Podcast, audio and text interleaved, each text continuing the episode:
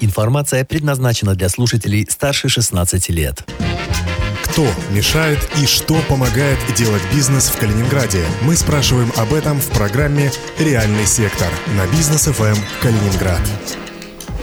Реальный сектор в калининградском эфире Бизнес ФМ. В студии Антон Хоменко. Вместе со мной традиционно моя коллега, главный редактор журнала «Королевские ворота» Любовь Антонова. Добрый день. Сегодня будем говорить про общепит, и поможет нам разобраться в том, что сейчас происходит в этой отрасли, пострадавший, между прочим, Игорь Крупицкий, владелец ресторанного дома Крупицкой, в который входит, как известно, сеть пиццерий Папаша Бепп и ресторан Сачмели. Игорь Ильич, здравствуйте. Здравствуйте. Ну, все уже потихоньку возвращается к работе, естественно, с соблюдением всех мер безопасности. Уже и торговые центры, и парикмахерские открылись, и все на свете. Все, кто почти полтора месяца сидел без работы, потихоньку к ней возвращаются, кроме общепита.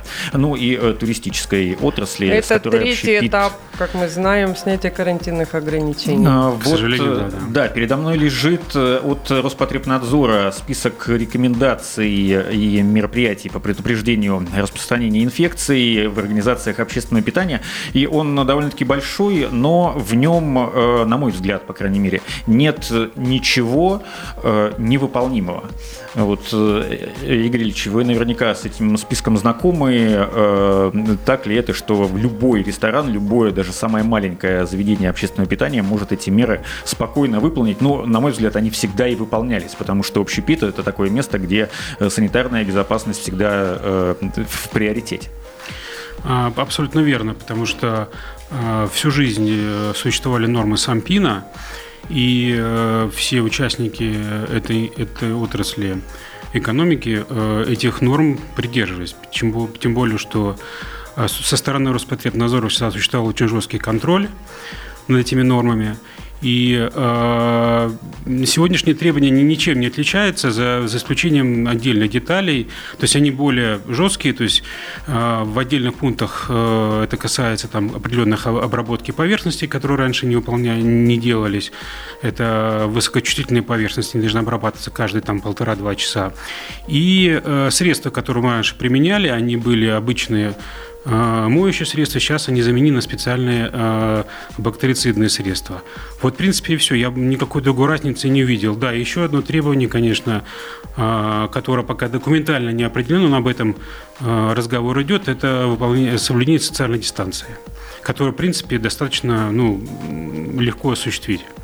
Мы хотели бы, чтобы к нам присоединилась глава нашего Роспотребнадзора Елена Бабура, но не смогла она поучаствовать в нашем эфире. Мы сожалеем по этому поводу, потому что все-таки вот с одной стороны все понятно вам, человеку, который в этой отрасли работает много лет, а с другой стороны четко прописанных регламентов все-таки, как мне кажется, до сих пор не существует. Почему? Потому что даже на сайте Роспотребнадзора федеральном говорится, что эти рекомендации до сих пор находятся в разработке. Очевидно, это касается все-таки процедуры запуска.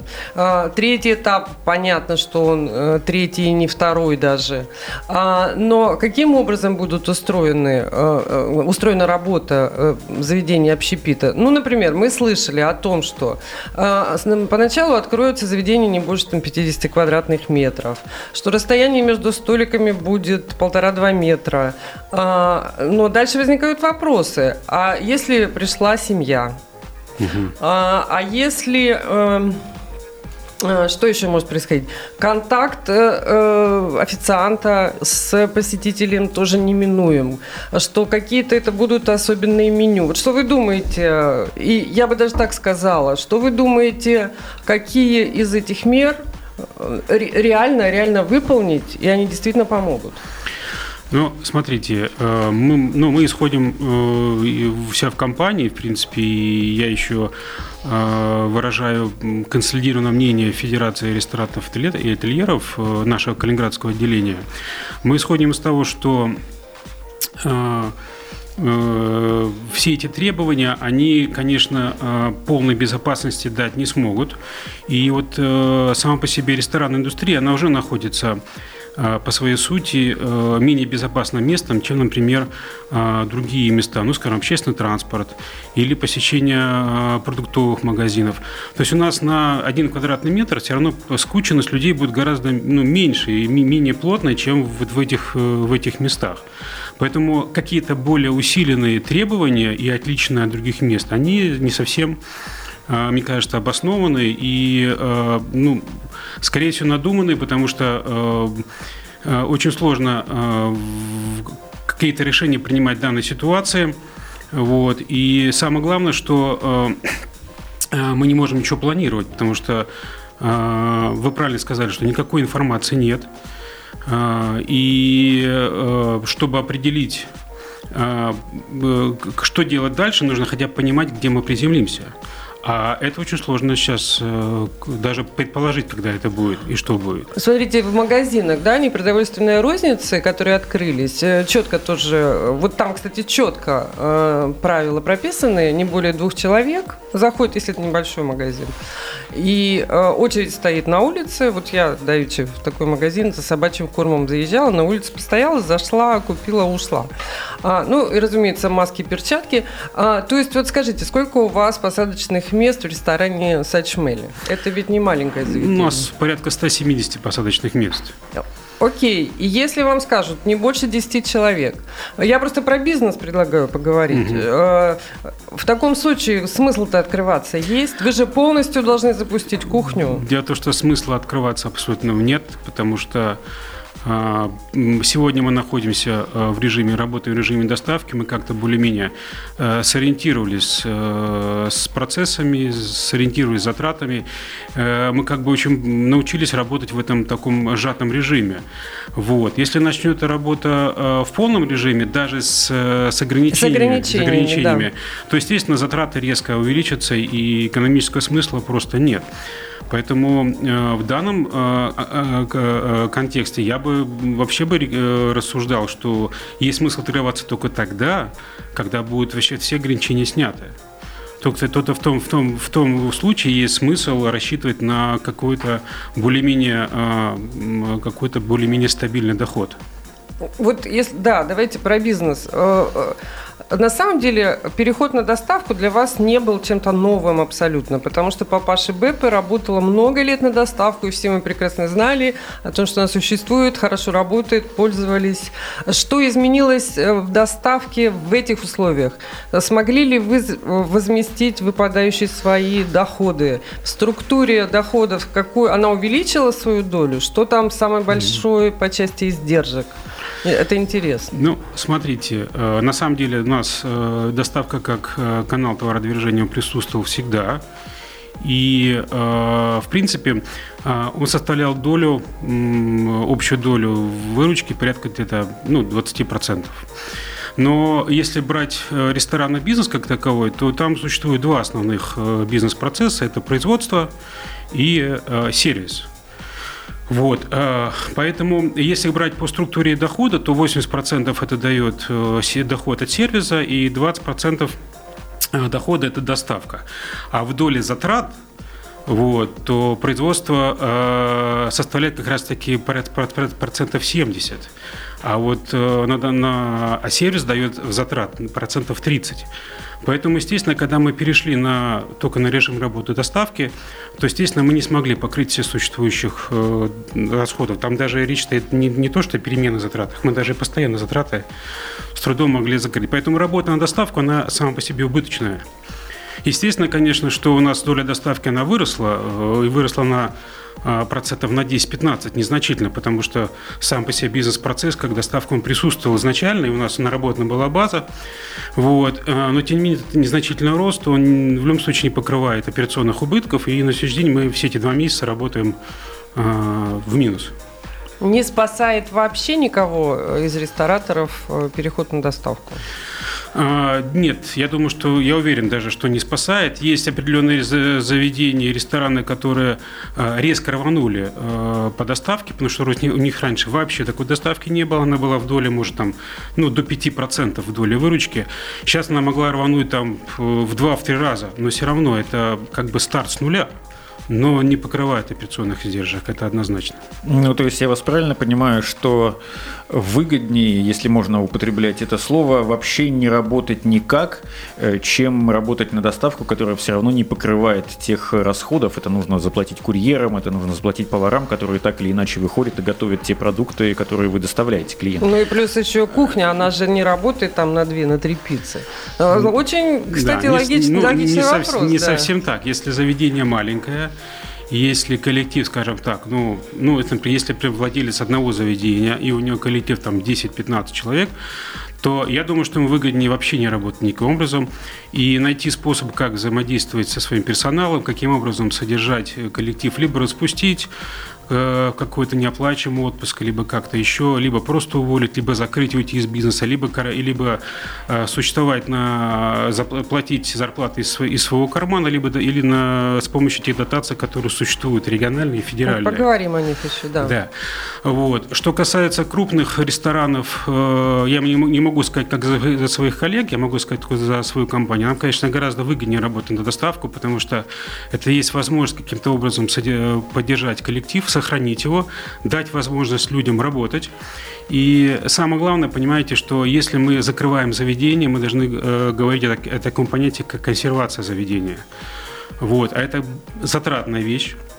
И даже если заведение не работает, то его нужно обслуживать, его нужно содержать, есть какие-то коммунальные платежи, есть какие-то издержки, которые мы несем. Естественно, они тоже будут значительны, и в данном случае по нашей ситуации работать все-таки лучше определенным образом, чем вообще не работать.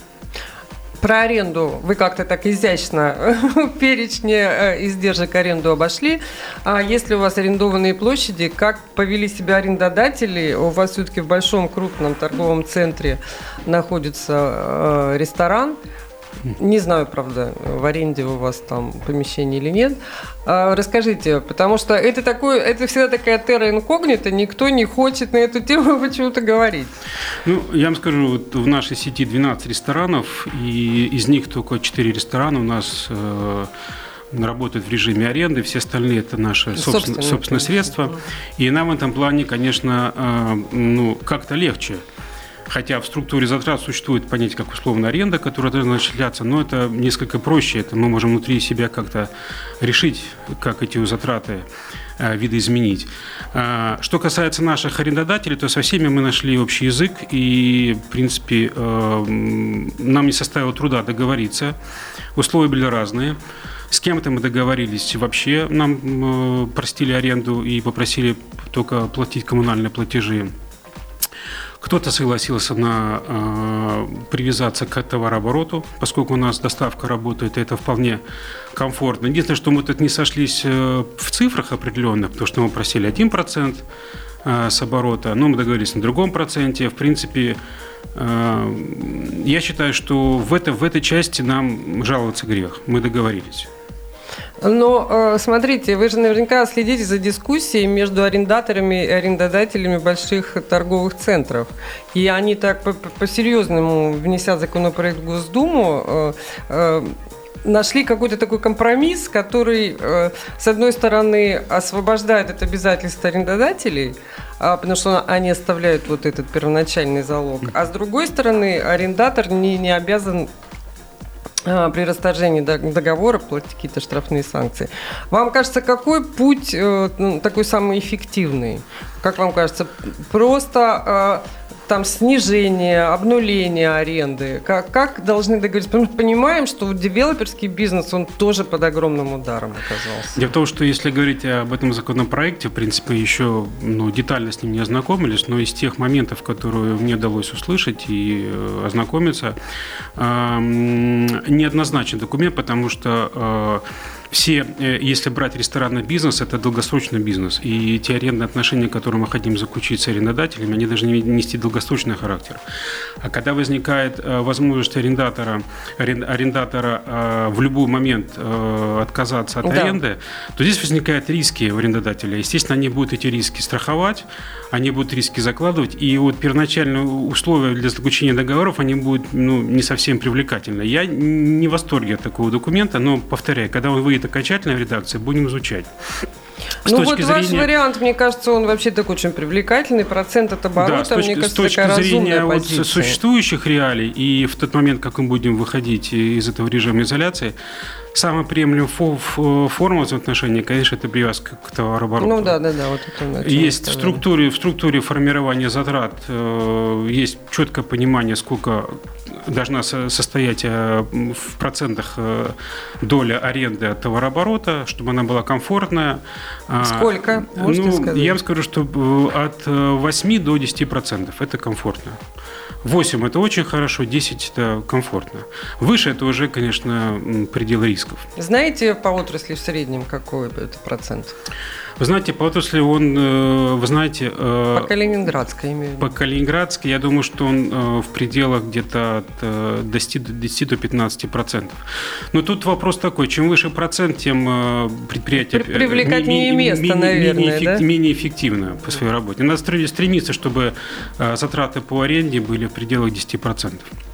Реальный сектор в эфире «Бизнес ФМ Калининград». У нас в гостях сегодня Игорь Крупицкий, владелец ресторанного дома Крупицких, в который входят сеть пиццерий «Папаша Бепп» и ресторан «Сачмели». Мы прервемся на короткую рекламу. Никуда не уходите. Любовь Антонова, Антон Хоменко. Реальный сектор на «Бизнес ФМ Калининград». Информация предназначена для слушателей старше 16 лет.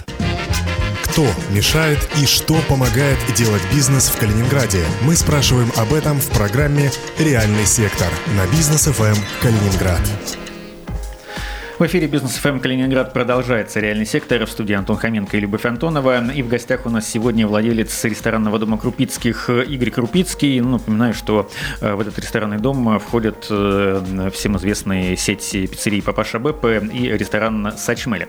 Игорь Ильич, вот смотрите, открылись с 12 числа парикмахерские, и там у них, помимо всего прочего, какое было требование? Только по предварительной записи они могут обслуживать сейчас. Больше двух не собираются. Я, конечно, мог сейчас сказать, что мне в голову пришла гениальная идея, но я думаю, что она и вам, и вашим коллегам тоже приходила, что когда снимут все ограничительные меры для вашей отрасли, есть ли такая возможность, и это, наверное, было бы целесообразно, обслуживать людей по предварительной записи. То есть и они знают заранее, что они придут, и им не придется условно стоять в очереди или там идти искать какое-то другое место. Они будут знать, что на них не действует вот этот ажиотаж, потому что они придут и забронировали. И вы заранее будете знать, сколько у вас людей, и, соответственно, сможете как-то планировать работу. Половину столиков убрать, наверное, придется. И раздвинуть. Шахматная рассадка – это, наверное, второе по популярности словосочетание после социальной дистанции. Идея с предварительной записью, как, на ваш взгляд, насколько она целесообразна? Это не идея, это просто данность, потому что мы по предварительной записи работали всегда. Есть доступные средства, можно было через сайт, можно было через колл-центр, можно было напрямую позвонить в то или иное заведение всегда. На конкретное время забронируют тот или иной столик. И в данной ситуации я не вижу, что нам нужно что-то специально для этого делать. В принципе, это вполне нормально. Так работать. И было бы замечательно, если бы это было единственным основным требованием. Вопрос только про рентабельность тут же встанет. Сегодня хорошую новость прочитала. В Вене открылся новый музей Альбертина Модерн, и мне показалось, что это такой сигнал уже к тому, что вот уже свет в конце тоннеля, он прям уже яркий. И мы знаем, что в той же Вене работают все-таки кафе, бары, они работают в Берлине, они работают в Литве, не знаю, правда, в каком городе, скажем так, вообще в Литве. Что вам известно, какие требования у ваших коллег европейских по открытию? Требования, в принципе, такие же, да, то есть работают, в основном кафе работают сейчас с летними террасами. И также сохраняется требование социальной дистанции 1,5-2 метра. Нет ограничений по посадкам за столиками, там 2-4. Нет такого ограничения, потому что семья может прийти из 3-4 человек, и как-то их сепарировать, это, мне кажется, это не представляется возможным. Также нет, естественно, люди могут кушать без маски, потому что маски кушать это не совсем удобно. Но это, наверное, невозможно. Да, но если человеку нужно посетить, например, туалетную комнату, он встает, то есть маска лежит на столе, он встает, одевает маску и идет туда, куда ему нужно. То есть, в принципе, ну, также, естественно, обработки санитарные требования, все остальное что-то присутствует.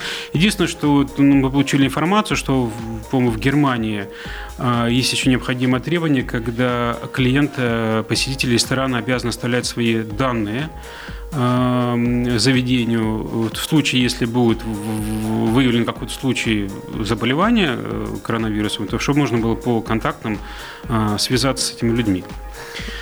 Что выглядит логичным. Что вполне логично выглядит, да. Все-таки они бары запустили и говорят, что социальную дистанцию, как дисциплинированные немцы, соблюдают. Игорь, вы один из немногих, кто бывал у нас в эфире, не вообще один из немногих, а из тех, кто, с кем мы разговаривали, кто попал все-таки в список пострадавших отраслей. И, конечно, нам очень интересно узнать, какую вам удалось получить помощь, удалось ли и как это было, легко или трудно. Мы знаем, да, что есть региональные программы, да. Есть федеральная. Под региональную программу мы не попали, потому что она касается как малых предприятий, где численность до 15 человек. Ни одно из наших предприятий, оно не подошло. А мы попали под федеральную программу, причем 4 компании, по 4 компаниям мы оформили это кредит на беспроцентный кредит на полгода. Это по выплате заработной платы, по финансированию фонда заработной платы в размере 1 МРОТ. Правда, мы уже получили, да, в апреле месяце мы получили такой первый платеж. Мы еще оформили федеральную субсидию, которая дается безвозмездно и тоже в размере 1 МРОТ на одного сотрудника. Вот по 4 компаниям нам удалось получить субсидию. Это по ресторанному бизнесу. У нас в компании существует еще другой бизнес. Естественно, этот бизнес не попал по коду ОКВЭД пострадавших отрасли. Да. Естественно, по этим компаниям мы ничего не получили. Это, вам можно назвать эти суммы? Потому что... кажется, что это не очень много денег. Да, это не очень много денег. Мы получили порядка, причем у нас численный состав компании, в каждой компании он больше, но почему-то банк, который нам выдавал этот кредит, он ограничил нас суммой. Потому что выделили не больше 5 миллионов на одну компанию за полгода. То есть мы это будем 5 миллионов получать в течение полгода равными траншами каждый месяц. И отдавать. И отдавать потом, да, через... если мы через полгода не вернем, там включается ставка 4% и так далее. То есть эта сумма, конечно, она... это капля в море, да? Но, тем не менее, любая сейчас помощь, она, конечно... Нужна, да. А то, что касается налоговых льгот, то, что касается отсрочек по платежам, вы же здесь тоже... смотрите, мы решили... В числе тех, кто получает. Да, мы решили так, что... в принципе, мы еще в марте месяце, где-то в середине марта мы поняли, что мы уже почувствовали, буквально после отгремели 8 марта от праздники, и обычно после 8 марта, там, числа 10 идет провал небольшой, и в течение недели эта выручка растет и восстанавливается. Но после мартовских праздников она как упала, так и не стала подниматься. Так и лежит, да? Да, и мы уже поняли, что грядет тяжелая ситуация, мы резко начали зерировать средства на зарплату, мы начали быстро пересматривать свою затратную часть бюджета. И мы, конечно, здесь вся команда очень четко сработала, мы вовремя сориентировались. И я скажу, что мы финансово достаточно устойчиво прошли этот период, могло быть гораздо хуже. И в связи с этим мы решили, что мы не будем усугублять свои убытки и затратные части. Мы решили все-таки, пока есть оборотные средства, мы решили все налоги платить. Мы решили не пользоваться этими отсрочками по налогам, и мы все налоги, которые нужно было в апреле месяце, мы все заплатили. А вот это главное условие — сохранить 90% персонала. Удалось вам выполнить? Потому что, понятно, вот вы говорите, вы в марте начали оптимизировать все, что можно было сократить, а персонал вы не тронули, я так понимаю. Да, то есть вы попали вот между этой Сциллой и Харибдой? Да, мы попали. Да, иначе мы не получили субсидию. Да. Мы не увольняли? Мы никого не увольняли, мы сохранили всю команду.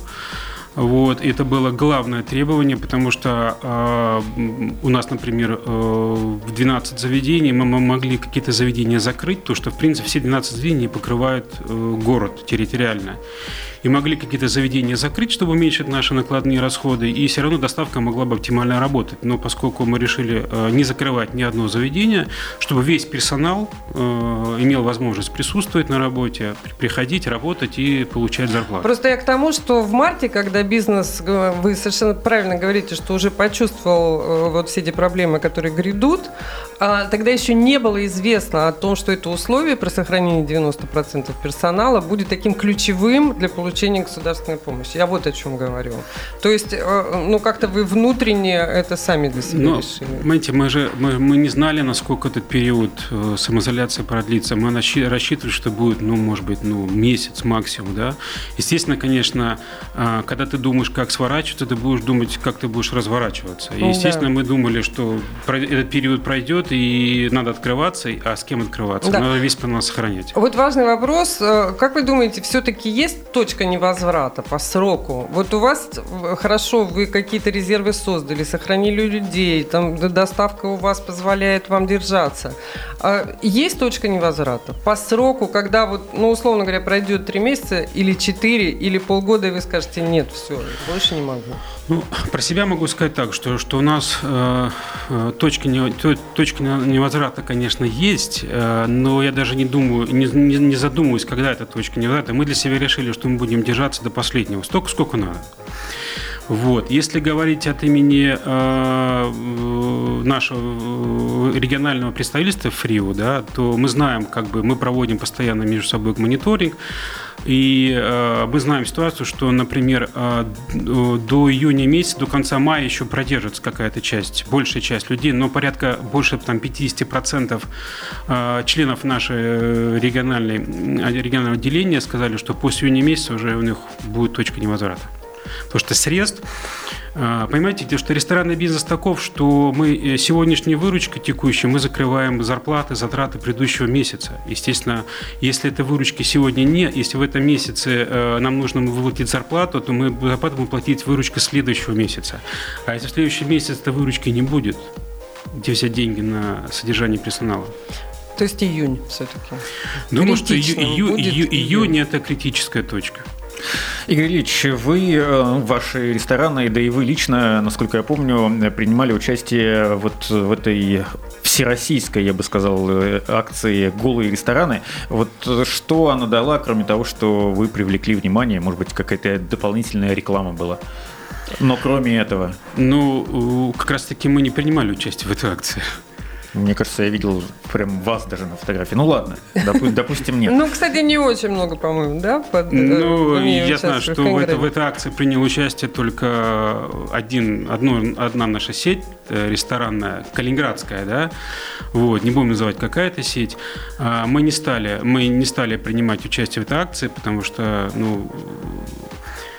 с точки зрения сути акции, она понятна, она и привлечь внимание, и показать, что ситуация тяжелая. Но что касается формы, у нас немножко в компании иные внутренние императивы, и мы считаем, что эта форма, она не совсем ложится в тему этой проблемы, потому что проблема, она более глобальна, она серьезная проблема, во-первых, проблема связана в взаимоотношении с властью, а элемент эпатажного маркетинга, мое мнение, здесь не работает.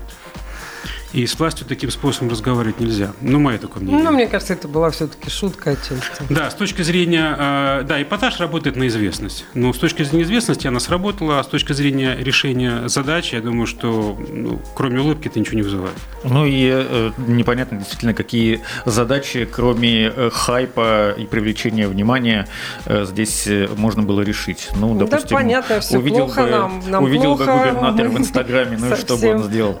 Оголодали. Спасибо большое. Игорь Крупицкий, владелец ресторанного дома Крупицких, был сегодня у нас в гостях в эфире «Реального сектора». Спасибо за внимание. До встречи через неделю. И подписывайтесь на нас во всех соцсетях, в том числе и в Телеграме, БФМ КЛД. По этому нику вы нас там найдете. Спасибо. До свидания. Спасибо. До свидания.